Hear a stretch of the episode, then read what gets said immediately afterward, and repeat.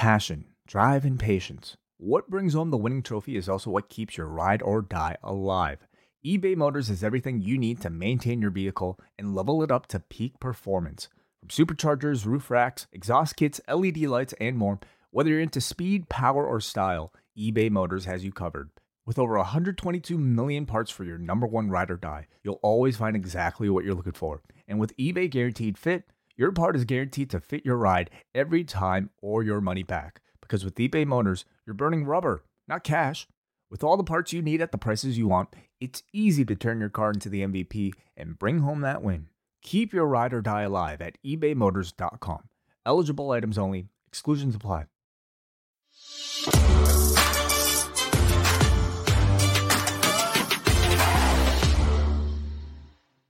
Hello, everybody, and welcome to your post daily news show for Friday, June the 17th. I am John Pollock alongside the returning Mr. Wai Ting. Hello, Wai.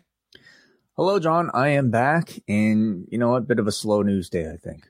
Finally. Yes. Yes. We have uh, counted down all week to what we were going to do our TNA roundtable show, uh, but that has uh, blown up. We are going to be going into um, uh, the the largest news uh, that that I would say uh, has, has come down in in years um, regarding WWE, and we have been covering it this week, and that uh, continued on Friday morning with a pair of announcements from the WWE. And I'm just going to go over the press release now, and then we are going to welcome in our guests because the roundtable is still assembled. So we are going forward with the roundtable. But uh, Friday morning, WWE and the board of directors announced that a special committee of the board is conducting an investigation into alleged misconduct by its chairman and CEO, Vincent McMahon and John Laurinaitis, head of talent relations, and that effective immediately, McMahon has voluntarily stepped back from his responsibilities as CEO and chairman of the board until the conclusion of the investigation.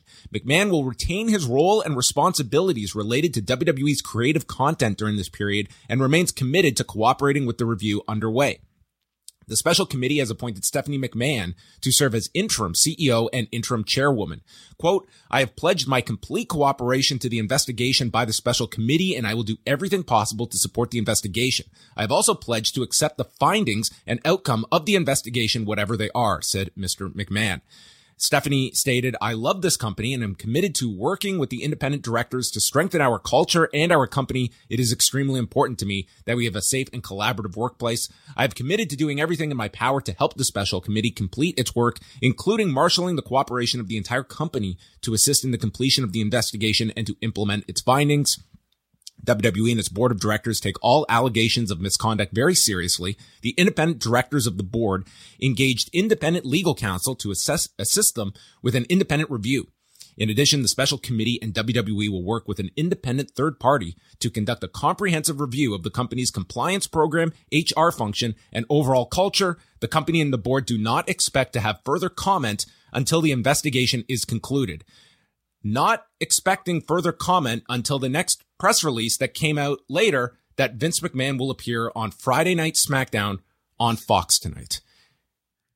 Unreal. Um, I mean, what better way to handle, you know, what seems to be a national scandal, perhaps the biggest of your career, than to directly appear on national TV in character, out of character, um, some somehow uh, it, it, feels like. and, and what the difference is between the two as well when you are speaking about Vince McMahon in a public spotlight as well. So that's kind of the the overall um, latest, um, and there's many sidebars that come with that. Uh, so I know everyone wants uh, wants us to keep it 100 on this show as we are discussing this major news story, and in order to do so, we are bringing in the duo themselves, Brian Mann and Nate Milton who are here on the Post Daily News Show. Guys, uh, thank you so much for joining us. Uh, we were all set to go through the history of TNA slash Impact Wrestling that celebrates its 20th anniversary this Sunday, but a curveball, very, uh, very in tune with with the theme of what today's show was going to be. And uh, first of all, uh, Brian, uh, I wanted to start with you with just some of your overall reaction today as someone that uh, did work in the company in 2011 in a creative capacity and seeing the coverage this week and the many different doors that this opens of where where this could all lead to. I mean, we were saying it before we we started. Uh, tonight could be the last time we see Vince McMahon on WWE TV. I don't think that's uh, an out of line thing to uh, to suggest. Um, it'll be interesting to see. You know, does he appear in front of the in front of the crowd? Is it a pre-taped message? Uh, I don't see any way that this doesn't backfire uh, on them. Quite frankly, um, it also depends on you know. Obviously, the three hundred million uh, or the, the three million dollar payment uh, was his own money. They're saying it was consensual. That's its own thing raising you know someone's uh you know doubling someone's salary after you start a sexual relationship with them that's that's obviously company funds the stuff with john laurinaitis for me the bigger question mark is what will the investigation find and will this will this make people feel comfortable coming forward who maybe up until now haven't um you know we can talk about the ndas obviously i, I it, this was not the first one as the company has stated but um you know, I think there's, you know, people maybe fear repercussions, especially when WWE kind of is the biggest game in town. Uh, that's a bridge you don't want to burn. Um, will people come forward with stories? Um, you know, I, I, think there's things that we've all kind of heard being wrestling fans. Um, we've also seen the way that Vince McMahon has portrayed himself on television, um, which is um, very interesting. You know, this guy who, uh, hits on all of his employees and forces them to do sexual favors for him. Um, the fact that he has depicted himself that way on television, I, I think maybe gives us a look into the guy's psyche. Um, again, this is all alleged, alleged, big, big, big bold letters, uh, uh alleged. Um, it really comes down what the, the investigations uh, discover, though.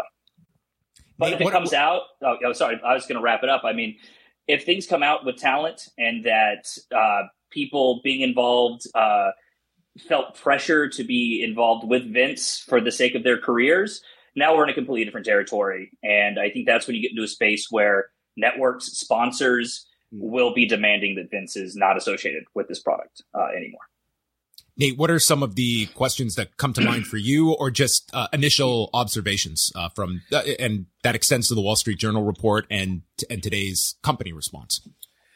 Yeah, I think my initial thoughts on this when the news broke earlier in the week was it was surprising but not shocking, right? like if you've heard any of the stories or rumors or scuttlebutt around this dude for decades it does not surprise me that something like this would come out. Honestly, I thought they would have tried to get Vince out the paint a few years ago during speaking out. And I think the fact that he, Barry Sanders, juked his way around that was a feat in and of itself. And so when we get to this point where we're hearing about the payments, where we're hearing about him and Laurinaitis, where we're hearing about kind of this culture that he's got around himself in this company, it is not surprising I think the the bigger question, and is you know alluding to what Brian was uh, speaking on, is what is the reaction from the people that matter? And sorry to the viewers, we ain't the people that matter. The the the fans are not the people that matter. You know, it's corporate. It's uh, you know people that are invested financially in this company. What is going to be their level of tolerance for Vince McMahon? And I think what happens on SmackDown might go a, a ways in terms of defining their thoughts because when when when when they came out and said Vince is going to be on SmackDown tonight, my initial thought was the hubris, the hubris of this man, like to feel like I can go out here on TV, whether in character or out of character or some weird amalgamation of both, and talk around this. It it ain't gonna work, buddy. It might work for the people in the in the in the building, but it's not gonna work overall. Like I think it's a bad look. Uh, I'm intrigued though, like like looking at a car wreck, John, how this is gonna play out. But and, and they know that. That is obviously like the brazenness, I think, yeah. is so apparent. And in a roundabout way, it really does encapsulate this. The idea that uh, someone of the level of Vince McMahon's power mm-hmm. can engage in a relationship with an employee. It's just uh, like that to me. It just it crystallizes everything as something as simple as uh, in at the height of this controversy where I'm the center of an investigation. I will walk mm-hmm. onto network television tonight with the idea that I am going to turn this into a a, a pseudo, if not outright, promotional opportunity at, at all of this. I mean, it's, it's the same company that used 9/11 as an allegory to the steroid trial, right? Like the views of this dude, you know, is his his view of himself is warped, it's skewed. And I think Brian, you've talked about this a lot, you know, in terms of the bubble kind of that he is in, where it it's disconnected from a, a more grounded reality that most of us have to live in. Mm-hmm for me, I'm looking at this um, with several angles, but you know, primarily, maybe the most interesting is Stephanie McMahon and her attachment to all of this. Um, no doubt, I think you know, putting a McMahon into that interim position of power is a way to placate some shareholders into thinking that, hey, we have another fan. We're losing one McMahon, but we got another. Uh, we know what we're doing, everybody. But I think it's really anything but. You know, with everything that has gone on with her leading up to this point, did they had to have known that this something like this was going to have to happen. And if that was the case, was Stephanie always going to be the one that they were going to be leaning on for this interim role? Um, and if so, how did everything occur with her taking that leave of absence and you know all the rumor and innuendo that's out there about potentially somebody within that board disparaging her name, leaking that information out there? uh, what what happened there? And, and, uh-huh. and, were they just caught off guard? What what is going on with Stephanie McMahon and all of this? Yeah, I mean, my my read on it being Stephanie is that I think that that is, you know, we've seen that Vince is still going to be at TV. He's still going to be involved in creative. Which, mm-hmm. uh, you know, if there were a silver lining of all this to WB, it'd be getting him out of creative, but that's not happening. Um, and, and that's a huge I, part of the, this whole thing is like yeah. this this positioning of him being temporarily removed from power. It's he is overseeing his creative duties. Right. And there is also like no mention of any changes regarding John Laurinaitis, who was named in the Wall mm-hmm. Street Journal report. And I have reached out to WWE about John Laurinaitis' status and there's been no response there. But like those are keys to this whole thing. It is right. not like Vince McMahon is being put in the corner temporarily. He is still actively involved in the day to day of this company on the creative front. I, I, I have I would have to say like this is showing you that Vince is never letting creative go. Like he could be dipping, he could be mm-hmm. saying like I'm out, like I'm I, the, the, the, way too much hot water. I'm off TV. I'm t- I'm taking myself away. The one thing he's keeping in all of this is his creative role. So mm-hmm. he loves doing it. Clearly, he probably considers himself to be an integral part of the job. And I think it also tells you the man has no idea what to do with his free time, if no. not this TV stuff. No, no, he loves he loves to work. Um, but you know, going back to the Stephanie thing, I, I, I see her being in that position, um, a level of protection for Vince. Uh, mm. You know, hmm. as they've stated that no family member will be a part of this investigation. Um, so I think the best he can kind of do to help maybe navigate it, help protect himself a little bit in that role, um, instead of say a Nick Khan um, being in that position. Uh, but Stephanie it is very interesting that Stephanie, a month or so after stepping away, possibly being demoted, is suddenly put in this position. And I think that there is a certain level of um, protecting Vince. Uh, that's yeah. kind of how I, I read it. I also think, Brian, that there is the PR aspect of it. You know, if, if, if you could say anything about Stephanie McMahon, like she knows how to kind of play that PR game. And also, I think the fact that she's a woman helps, you know, to whatever degree in terms of optics in this situation to have, you know, not just some old, another old white man take the spot. That we're going to have mm-hmm. this woman in here who is seemingly progressive and seemingly is looking out for the best interest of the talent. I think that is part of the decision as well. Yeah, I, I think that it's it's very easy to go into to speculation, but I think from from the outside view, you can certainly see this uh, these power dynamics at play and you can trace it to the business insider article and the positioning of stephanie there. And then also the fact that um, this story went from a, a, private one behind closed doors to the wall street journal and how and how it gets there as well. Like this mm. there were at least one if not more people who wanted this out in a, in a major public way. And you know you're you're seeing now that you know there's uh a law firm that is now seeking out shareholders as well about uh, what was the role of of different members and how they're serving their shareholders. Like there are just so many different tentacles to this story and different eh, like different areas where uh, you could set off a landmine, and there's multiples of them. and also the idea that somehow they skirt by this controversy with the guy that has the is the most insulated figure in this entire structure because of what he has built around him, the voting power he has that um that that wields a, a ton of protection in in this kind of a situation, and it comes down to the pressure that is felt externally from all of this. It's part of the reason that like I find it so fascinating that his go-to move at the like at the onset of all of this breaking is to go on TV and and to do something, whether it be, I mean, he's gone out, out there and has given like real world, real life types of announcements before, but the way that that it was put put out there in these this press release that it's Mr. McMahon that will show up on TV leads me to at least suspect that it could potentially be um, storyline related. And is that a ploy to somehow maybe confuse the headlines? Like, is it a ploy to maybe, hmm. you know, we're, we're getting people that are covering this stuff that don't usually cover this stuff. And I can understand why they wouldn't because you don't sometimes don't know what storyline or you don't know, like, you know, you Google Mr. McMahon, you Google Vince McMahon, a, a, a plot point might come out um, instead of something else. Is it just a way to like confuse the Google searches and, and confuse the headlines? It's, it's, it's a lot, man. Like, like I think John alluded to it earlier. Like there is some morbid kind of curiosity around this tonight. Uh, you know, and, and to me, Vince McMahon has always been this weird amalgamation of David Ruffin of the Temptations.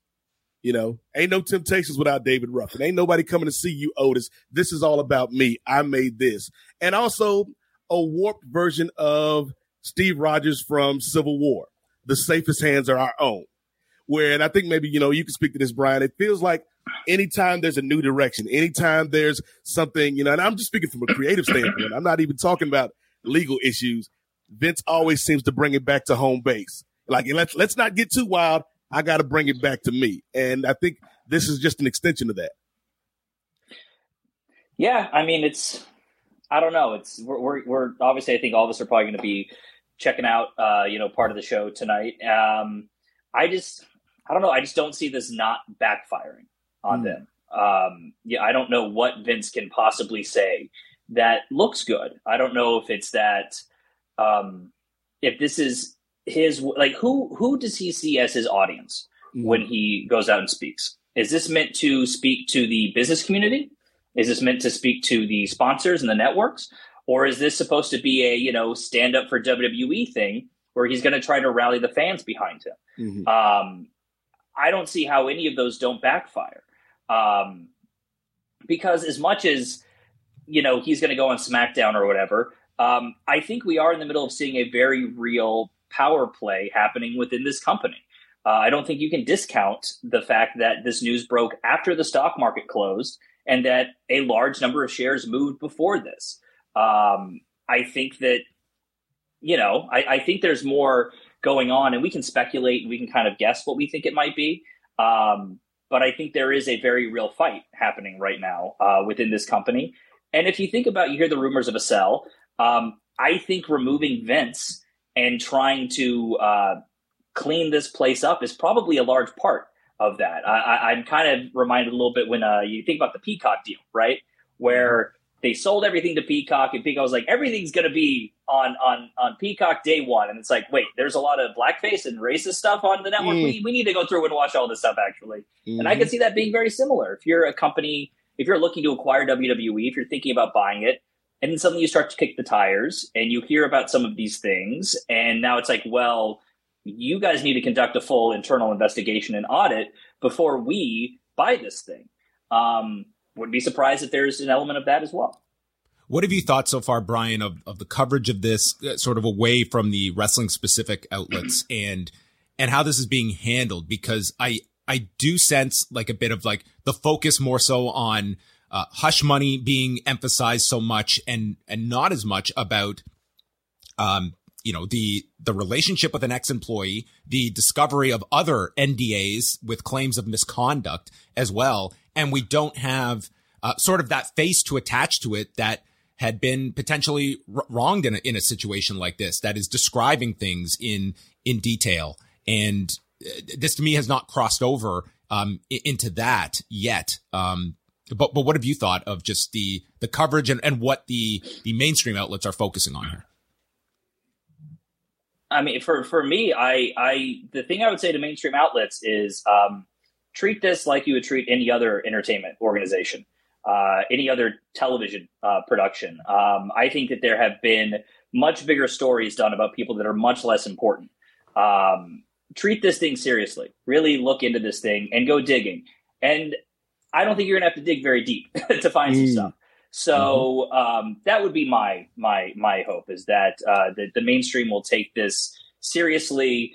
Um, and yeah, like I get it, people don't want to take wrestling seriously, um, but I think that there is a lot there, and there's stuff that that this isn't even just speculation, stuff that we know, things that is almost commonplace for every wrestling fan. Like we know about the tanning salon in 2008. You know, we know about uh, you know, we, we know about referees in, in, in, the 80s. We know about these things. These are common knowledge um, that honestly, if this was common knowledge about anyone in any other industry, yep. it would have been it would have been done five years ago.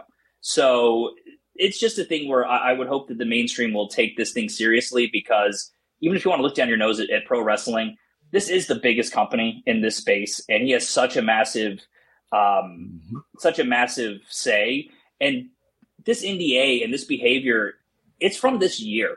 This isn't something that was discovered from years ago. This is still going on. Mm-hmm. Um, and I think there's a lot that you can kind of just from watching the TV, you can tell things that have changed now that John Laurinaitis is back in charge of, of talent. So like, I think it, I think if someone has a platform, they should take this thing seriously and treat it like they would treat any other entertainment company. And that's sort of like right at the end of this uh, press release, which should be, you know, focused on for sure is then stating that they're working with a third party to conduct a, a comprehensive review of the company's compliance program, HR function, and overall culture, which could be um, extremely damning results, but ultimately come down to what level of transparency we will see from these findings yeah. and the rabbit hole that you could mm. go down and how extensive it truly will be. And to have faith in the process, um, you're, you're going to have varying degrees of, um, a, faith in that in that procedure and what ultimately is disclosed afterwards and and from the board's perspective of of how they want to display what is found in this when you are seeking uh, decades worth of a culture uh, led by Vince yep. McMahon. Yeah, and, and to piggyback off of what Brian said, John, like I hope that people cover this with the same seriousness that we covered the Harvey Weinstein stuff, you know, and and even saying it, it sounds a little hyperbolic to some maybe to compare Vince to Harvey Weinstein, but you got to look like in in the professional wrestling business, he's the top guy, man, and has been the top guy for decades. And as Brian said, a lot of these open secrets have been around. So when you get to the investigation, culture is a key word because there's a lot of things that aren't written down on pieces of paper in companies. There's a lot of things that aren't in the employee handbook. There's a lot of things that aren't on corporate letterheads, but it's in the culture. It's baked into the fiber.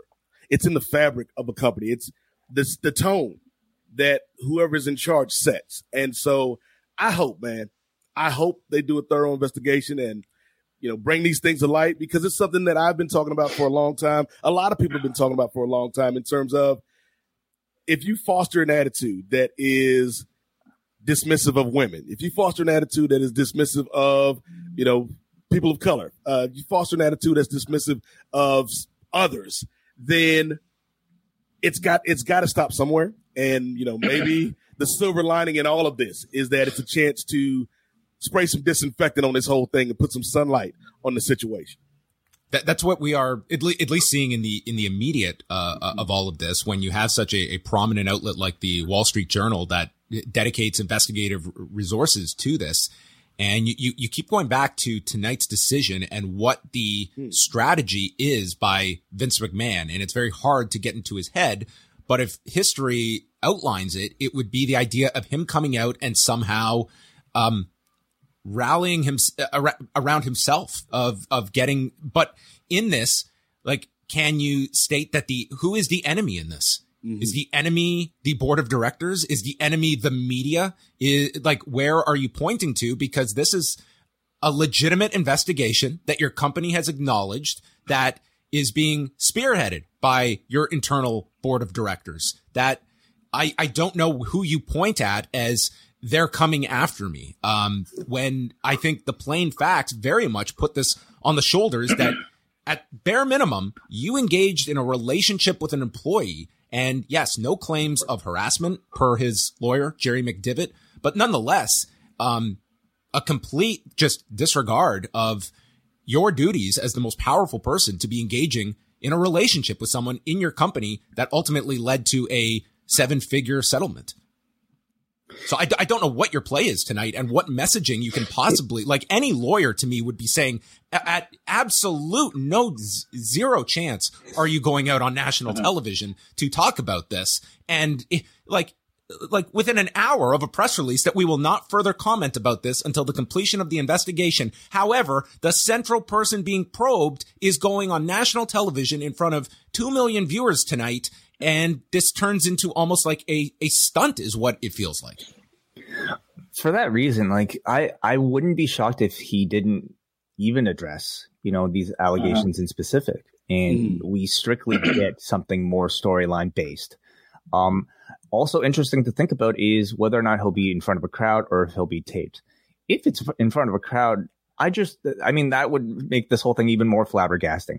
Why would he subject it, it would be terrible footage because you, you will have an audience that is, it's, it's, it's the godlike Vince McMahon showing up in Minneapolis. And I yeah. think, and, yeah. and it, believe me, I think, Brian, you can speak to this of Vince McMahon outlining what that visual will look like of, uh, of a crowd at the Target Center embracing this individual mm-hmm. rather than scorning him, which is what he has faced this week. Well, but also I, I do think I, I, mean I I just personally I'm always surprised when people cheer Vince McMahon when he comes out, but whatever. that's my own personal thoughts on him. Um, I don't think it's out of the possibility that he would be booed if he's mm. in front of the crowd. Um, I don't think that's outside the realm of possibility. so I could see him maybe doing. Honestly, he shouldn't be doing any of this, especially if uh, you say I will fully. Uh, you know, cooperate with the investigation, and then uh, you go on national TV and badmouth the investigation. That that doesn't feel like you're cooperating. Um, this is all insane. Like this is all insane. As I'm imagining him being in front of the, yeah. Like I could see to, to anyone that is just finding our show and doesn't really follow this industry with any close proximity and mm. is hearing us talk about like w- like this, it's insane. It is utterly insane that we are looking at this graphic here. Yeah, this might be Fox, the, tune in. Yeah, this and this might be the this the first time in as long as I can remember that Brian Mann is more optimistic than me because I feel like, and maybe this is uh disparaging to the good people of Minnesota. I feel like that crowd, if Vince comes out in front of a live crowd, they're gonna love that dude because it's Vince McMahon. We're here in his house at his show. I feel like they're gonna they're not gonna be nuanced enough to boo this man. I, I, I don't I, feel like I could see mixed. I could mm. see mixed. You know, hey, listen, maybe to be continue the optimism, maybe Vince knows that writing's on the wall, and this is his chance to say goodbye. Mm. Maybe thing that's is, what this is. thing is, even if they boo, they have that button that they can always hit. Oh yeah, you know, letting around for the yeah. performance. Cheer.mp3. Yeah. Yes, exactly. Um, what what, what really... a job Michael Cole and Pat McAfee have ahead of themselves mm. tonight. Oh, Pat McAfee's going to have full Sasha Banks face on. Yes, I was going to say keep that same energy. keep that same yeah. energy.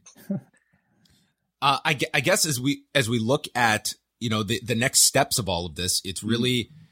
like if you are the WWE, it's like this to me is the ultimate test of a strategy I have certainly uh, d- detected has been a strong one for the company, and my belief is that it really was cemented during all of this the, the Saudi Arabia stuff and especially that that second event of the deal mm. after the that the Jamal Khashoggi, the murder of Jamal Khashoggi is withstand the controversy and you will get through the fire and you just withstand all of the criticism and at the end of the day you come out of it and th- this is a great test of that but this is also uh, going to be a test on the media as well. Will they have the patience to follow this story of this very bizarre mm. industry that they cannot separate fact from fiction of at times.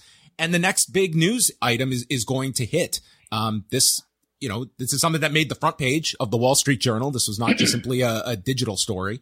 Um, but but will this will this have legs? Will there be follow up reporting to this, or will we quietly just hear a, a short press release? The investigation was completed. Um, there there was no uh, wrongdoing found, and and it's quietly moved on. Like they have all the incentive in the world to protect Vince McMahon, and I think it comes down to what the external pressures are. Um, th- that would force any kind of significant change. And based on today's press release, I mean, it's the man is not taking a full step away from his duties. In fact, he is doubling mm-hmm. down and appearing on camera tonight. It's um, it's like two two different sides of it. And of course, you know, um, um, uh, the topic of a lot of people's focus is just the stock price as well and how it affects shareholders. And uh, I, at least at least we could see um, big dip at a, especially uh, peaking at about like the 1055 mark. But since then, it seems to have bounced back and has recovered and has followed similar trends to the rest of the uh, stocks uh, on the market. So, um, you know, if you're a shareholder, yeah, as as always with these sort of calls, um, how much do you care about these stories, and how much do you just simply look at the numbers in the bottom line? It's yeah, the bottom line. That, yeah, and the stock just they're totally checked out. I mean, all you need to know is the fact that Wall Street thinks that Vince has like the Midas touch and that no one else can do this. Like the fact they put mm. so much faith in this guy that if you actually paid any attention to the business whatsoever and what the product they're putting out, it, that that he is this company's biggest liability. Um, you know, the thing I keep going back to is if you're looking to sell this thing, you have to fix the culture of it. Um, no one's I think the moment you start kicking the tires on this company, you start to see that you're kind of, you know, you're buying Pandora's box if you don't fix it before, if you're NBC Universal or something like that. Um, yeah, you know, without going too too deep into it. Um, but I think in terms of the stock, yeah, for for them, the money's guaranteed. It really doesn't matter. Now, I think once if NBC or Fox makes a public statement about Vince, if they start to you know make mm-hmm. overtures that they want Vince out, then I think you'll see, you know, uh, if a report comes out that, you know, like executives at Fox are, you know, contemplating the future or thinking about pulling, you know, SmackDown for a couple weeks, then I think you will, you'll see. Um, or, or advertisers. And, and, and I, or advertisers. And I don't think it'll be as stark as suddenly next week Fox like cancels WWE. It won't be that. But maybe we suddenly see SmackDown gets moved to FS1 for a month. You know, maybe they they start to send that message of what here's what we can do if you don't, you know, if you don't become a more reliable business partner. Is is this yep. um Brian, do you sense the potential you know, Vince McMahon has largely been this like very reclusive figure in the in the public mm-hmm. spotlight for the majority of the last decade. And that has we have seen a shift with all of these projects built around Vince McMahon from from Netflix to uh, the 94 trial uh, scripted series that's being developed, a reported memoir being shopped around. Like, how much does this put um, certain projects that are already in place or ones that are on the table into jeopardy um, if Vince McMahon is, is viewed as a as a figure that they do not want to touch, or do you think that he is so, so above that that this will not compromise? Especially something like the Netflix uh, deal that has already been been mm-hmm. in place that they've been working on because well, this, this, this, this, changes the Vince McMahon story significantly. I assume that Netflix documentary is being thrown in the trash. I don't think that thing's going to come out. you know, if, if mm. I don't see how Netflix could put it out. Um, unless you're like, okay, we're going to completely re-edit this thing and we're going to paint him in a different story. Okay, well then WB's not involved and probably won't sign off on using the footage. So if I had to guess, it's I wouldn't be surprised if that thing just gets just gets thrown away. Um, the scripted series hasn't started shooting yet. Um, I think it kills just a lot of these. I think it kills a lot of these uh, these projects. Mm. Any other final thoughts, Nate? Um, and then we will uh, we'll, we'll, briefly chat a little bit about about TNA as you guys were uh, brought on originally to do. But just any um, yeah. any thoughts going into the show tonight, or anything we didn't touch upon? I guess my final thought on all of this is we are now in the uncomfortable position where I believe the only way this changes for the better is through the will of corporations. That's the only way. The money is the only thing that's going to make this work. If they feel like Vince is a liability, then they'll try to get him out the paint. If not, I don't see anything uh, really happening from this, you know, other than a news cycle of scrutiny because uh, I again I don't know what the the mainstream media's appetite for this is, or if they're going to treat it like oh this is just wrestling. Uh, and also we know some networks might even praise Vince McMahon for this news coming out. So I I don't think that this is going to be something that changes, unfortunately. Uh, unless the corporation step in and like, hey man, you you you messing with the bag, you got to go. That's the only way I think that this changes. All right. Well, on that note, uh, we're going to spend a couple of minutes talking about uh, what was originally going to be our focus today, and that is this Sunday, uh, TNA slash Impact Wrestling uh, marks 20 years of existence. And I think if you go back through those 20 years, um, mm. there have been some significant detours. There have been uh, multiple landing spots when it comes to broadcast partners that has uh, brought them to this point now under the, the ownership of Anthem Sports and Entertainment. And uh, for those that are longtime listeners, they will remember that Nate Milton and Brian Mann were tasked with reviewing Impact on a weekly basis, and it provided some of the most uh, entertaining shows that, that we had at the time. And you guys got to experience uh, the good, the bad, and the TNA uh, of it all. And as we as we go into 20 years, Nate, I think that you are someone everyone uh, has uh, synonymous with, with with with the brand. How would you assess its health now and and getting to this point? Yes. Well, first of all, you know, Brian and I did pick up the torch for review and impact from you and Wai. So it, this, this, uh, show today is much like the, the new rockers meeting the old rockers, the new Midnight Express chop, chopping it up with the old Midnight Express. It's a beautiful thing. Uh, but I think when you look at TNA, I've always said Impact TNA, it is your friend that just can't get right. Like they've got great ideas at their heart, they're a hardworking person, but for whatever reason, their relationships don't last. their jobs don't last. They they might have a substance problem here and there, but they're a good person. And so I think Impact is the story of perseverance and it's also the story of wasted potential. It's also the story of a lot of performers that might not have gotten an opportunity if not for this company being founded. So it's a very best of times, worst of times situation when you look at the history of this company and how many great folks walked through these doors and stepped in that ring. Uh, but ultimately, the company is not nearly where it could be. You know, looking at Slammiversary this week, like Impact has been on a pretty good run the last few years, but the people, the viewers, the eyeballs just aren't there in large part to a lot of the shows that you and Wai covered, or particularly the shows that me and Brian covered, you know, where that goodwill that was there when Impact first launched was lost because of so many bad decisions, so many bad hires. Brian, how would you mm-hmm. look at um, the, the history of TNA and what was, I, I agree with a lot of what Nate said. It seemed like there was sometimes when, you know, I, I think like the roster composition was always like they had the soldiers to go out there, but sometimes it was the roles wow. placed wait, in. Wait, waiting. How how dare you, sir? on this day of celebration, put that man on the screen. You know, he is an, integral part of these these twenty year histories. Yeah, is he not, Mister uh, Bollea himself? Yes. Yeah, but to me, I, I look at TNA and the loss of Spike TV was like such a killer to them, but but not not enough that I mean the company they still found a way to continue onward, and there are probably many companies that would have succumbed at that point. But I thought that was such a, a, a such a significant blow to them, and here they are now, where I don't see a whole lot of negativity around the company at all. But it comes in at a time when you have a an audience that is so concentrated with the, their their resources when it comes to time that they have mm-hmm. that impact i mean they are not that just ultimate alternative that you have if you're not a WWE viewer. There is a much busier uh, makeup of wrestling companies now, and that that's their fight is just to find eyeballs for their product. Yeah, no, I'm I'm happy they're still around. Uh, you know, one of the things I would say uh, many times when we would do review and impact um, was that I don't want TNA or Impact to go away. Uh, I just don't think like Dixie Carter and some of the other people there should be involved in it. Mm. Um, you know, I want as many places as possible for people to work.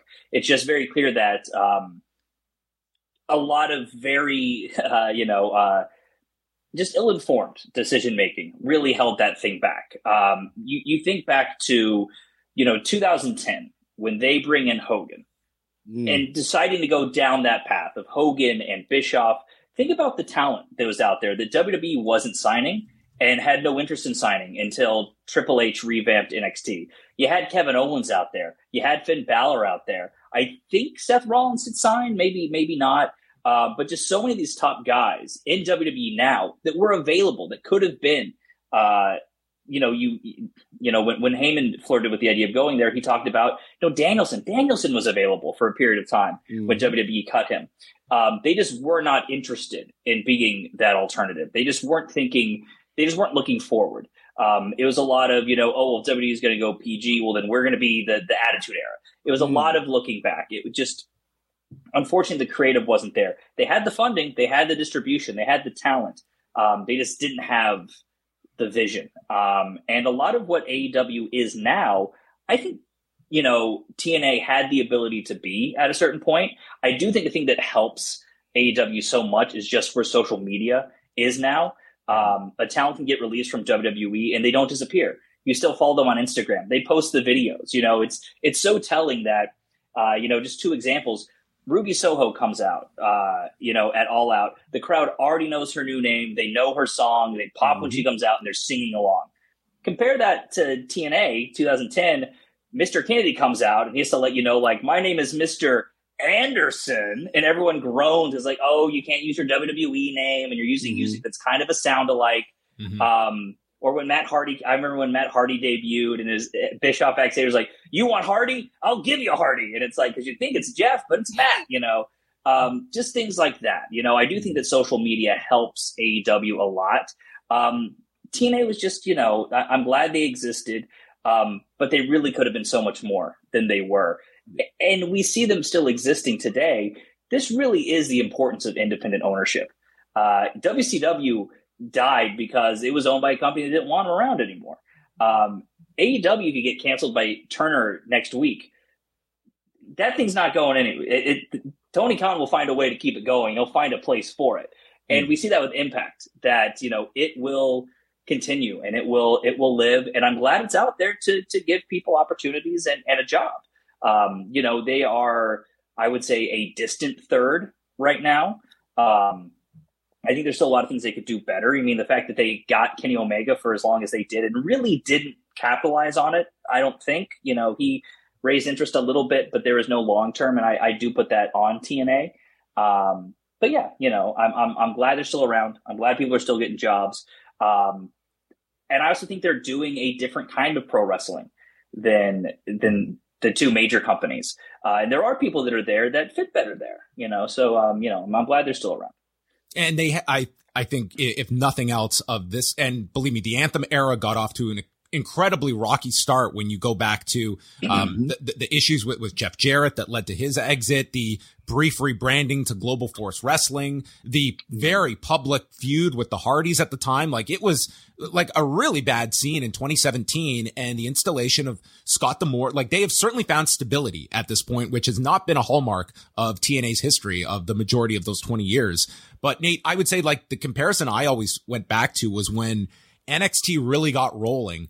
It to me was this is everything TNA should have been yes. in terms of like uh, here's a Florida based company in you know they're not booking giant arenas, but they are catering to an audience that TNA, as Brian mentioned, like WWE wasn't going after like this sector of talent that TNA they had the funding behind them, and it just to me became a trap of going for the biggest names, the biggest stars, and then it suddenly became a one-upmanship where every month, what was the new toy that we could bring in here? And it came at the expense of that core that they ultimately just did not have the the preservation to state these are going to be our stars and they are going to graduate into becoming the the the key pillars of our whole company and instead it got to me watered down at different times by scooping up every free agent and not having an identity. I think that's a huge part of TNA's history is not having that clear identity yeah. and constantly shifting. Yeah. Are are we Southern wrestling? Are we a hardcore promotion? Are we old school? Are we new school? like are we flippity floppities? Like what what what are we? What is TNA? What is Impact Wrestling? Has always been one of the hallmark questions that this company's faced. And I feel, John, like they they had it, man. They had everything and didn't know what to do with it. You know, you had the, from day one, you had the talent, man. Day one, when that company opens its doors, you got people like AJ Styles, James Storm, uh, Low Ki, Jerry Lynn on the roster, Elix Skipper. Uh, you know, a few years later, you have somebody like Monty Brown, who I think is one of the biggest missteps in the history of that company in terms of booking and, and when to put the rocket behind somebody. You, have uh, carried that torch for, for Monty Brown. For, for, Monty for Brown could have been huge, man. Like Monty Brown could have been like I'm not saying they would have beat the WWE, but damn it, we didn't need another Jeff Jarrett title run. Nobody, nobody. I, am sure if we talk to Jeff right now, Jeff would be like, "Yeah, that was my bad, y'all." Uh, because you know what you know what he was missing though. Marquis Corvon. That was uh, that's what he was missing. It's like can't headline with Monty. Uh, Mark. Yeah the the name on the marquee says Corvon. but yeah, like they they had the talent. I feel like Brian's right. Like it's a combination of uh misallocated funds. Like why are we paying for Hogan and Bischoff and all of Hogan's friends? Like ain't nobody need to see the Nasty Boys, man. Like no disrespect to Knobs and Sags, they didn't need the TV time when you have people like uh Beer Money or people like uh AJ Styles, uh people like Kenny King on the roster that could have used that time. And so you know who started with them the day after that that Monday night three hour show? The Young Bucks. Yes, Generation Me. Or Generation I mean, Next. And, and that goes to show you, like, they had their eye on yeah. talent, but it came to utilization yep. of them. And I would imagine like that is that is, that is a blip in the in the Young Bucks history. But yep. for, for many people, that was probably their first introduction when they came in as Generation Me. And they were hot. Like they, I, I want to think about like that unbreakable period when we got AJ Daniels and Joe. Like there was a time where the audience was behind them. Like when you're hearing TNA chants at WWE shows, where where it seemed like, hey, all we need is one more thing to get this over the hump, mm-hmm. and it never came. It never came, Brian. Absolutely, and I, I mean, I, I don't think I don't think you can you can overstate the importance of social media in helping AEW mm-hmm. and helping the Bullet mm-hmm. Club get over um, in helping. I mean, I, being the elite, I think was a massive way for these performers to connect with their audience directly. Um, TNA just, I, I, don't think they ever really properly identified who their audience was. Um, and definitely the way that Dixie talked about them, she certainly didn't respect her audience either. Um, it, you know, it felt like it was kind of like a project to keep her time, you know, and she trusted a lot of the the, the wrong people, uh, unfortunately. Mm-hmm um, that is kind of the, the, the long and short of it uh, with them. Um, yeah, it could it could have been a lot more um, than than than it than it was, unfortunately. I think much of the difference is um, is Dixie a wrestling fan? You know, I think she maybe likes being around professional wrestlers. Maybe she enjoys, you know, owning a, a company um, that you know creates professional wrestling. But is she the level of a wrestling fan that her audience is? Tony Khan is that person. Tony yes. Khan is a fan, and that is the difference. That that is a major difference in taste and knowing who to push, who to acquire, and what mm-hmm. mistakes not to make for your future. Um, and you know, uh, we I think that's been something that honestly has been plaguing Impact throughout its entire mm-hmm. or most of yeah. its uh, ownership. And you know, AW has the benefit of hindsight. We can see where Impact went wrong. We can see where WCW went wrong and avoid those pitfalls. Uh, but I will say, because you know, obviously the the history of TNA, the history of Impact Wrestling is fraught. But I got to give them credit for a couple things. Number one, with the knockouts, man. I think the way they presented their women, uh, you know, when you got Gail Kim, Awesome Kong, uh, you know, the beautiful people, uh, ODB, like when you treat the, they treat, they were treating the women with a level of respect that the WWE was not at the time. And I thought that was important. Uh, the other thing was, you know, speaking specifically as a black wrestling fan, people like Ron Killings, Elix Skipper, you know, Monty Brown, even if they didn't do the best with him, D'Angelo Dinero, you know, Rich Swann, thinking about current day. Like, I think there's a lot of black athletes that might not have gotten the same shot in another company that they got in TNA. And so the fact that it was, they were able to get TV time, that they were able to make a living and get paid. I always appreciated that in that TNA, the, the booking might be all shot to hell, but at least we got a lot of talented people of color. We got a lot of talented women getting a check. At least during the days when TNA was making was able to pay people because there was a time when people weren't getting them checks. And and this was actually the aftermath of uh, some of those rewind and impact uh, shows that Nate and Brian would do. This is what uh, it seemed like afterwards. Some empty bottles. Nate, as we as we wrap up uh, th- this discussion, if you're going back and you don't have like follow like like business trends of the company, but just for yourself personally, what was what was the high point of mm. Impact Wrestling? If you could go back to a period of time when you felt they were firing on the most cylinders. Yeah, and I alluded to it earlier. I think the high point was that Unbreakable era where you got you know Joe and Daniels and Styles killing it. You got a hot undercard. You know the women are starting to get a little bit more shine. Uh, you know you're still I remember like religiously, like this back, you know, a little history lesson here, kids. I, I still had the v- TV with the VCR in it at the time. And sometimes I'd have to go to work on nights where Impact was airing. I'm setting the DVD, uh, the VCR, programming it to make sure I can catch this Impact Wrestling on Spike TV, man. Like it, that to me was the the height, the apex of Impact Wrestling. Uh, you know, we got to the depths when Terry and and Terry and the crew came in, but I think where we're at now in 2022 is an Impact Wrestling that has an has a spot. You know, it's not the greatest spot in the world, like Brian said. At, at best, they're a distant third, maybe even fourth, depending on who you ask. But they're still around. You know, to quote Hamilton, the fact that you're alive is a miracle. To stay alive, would that be enough, TNA?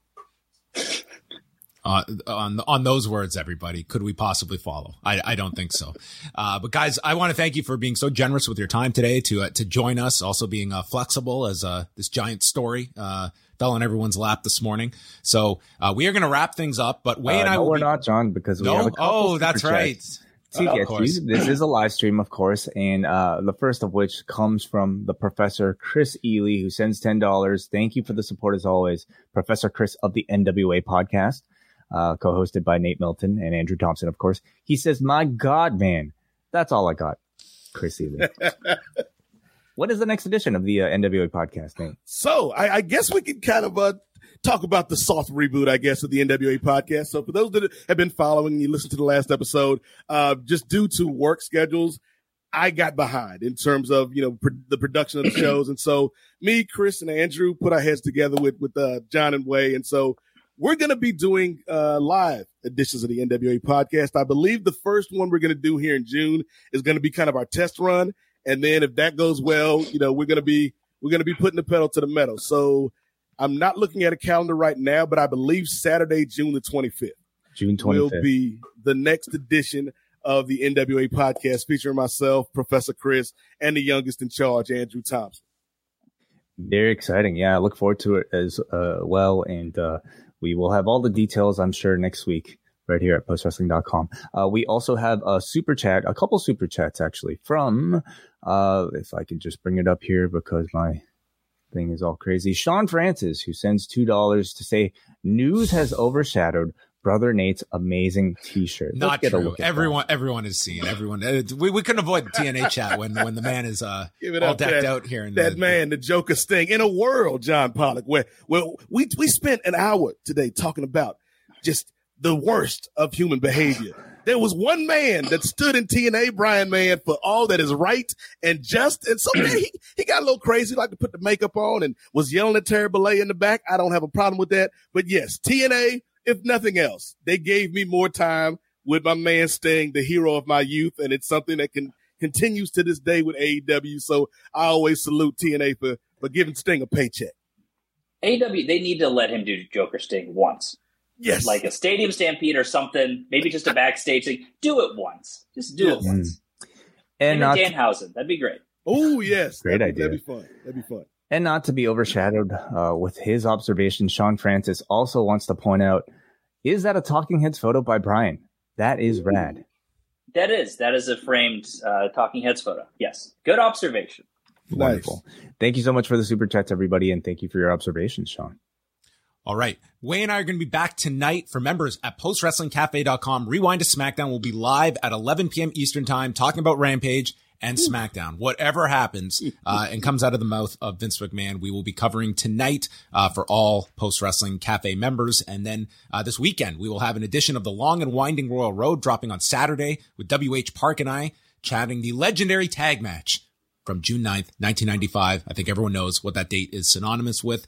And then Sunday, WrestleNomics Radio should be a packed edition of the Ooh. show uh, with Brandon Thurston and Chris Gullo. So lots to look forward to. And a Slammiversary post show Sunday night with yours truly uh, for Post Wrestling Cafe members. So once again, uh, I want to thank Nate Milton and Brian Mann. Uh, you can follow all of their work on online at n the number eight m o z a i k and at Brian Max Mann. Man with two N's, as he will two be, uh, ends.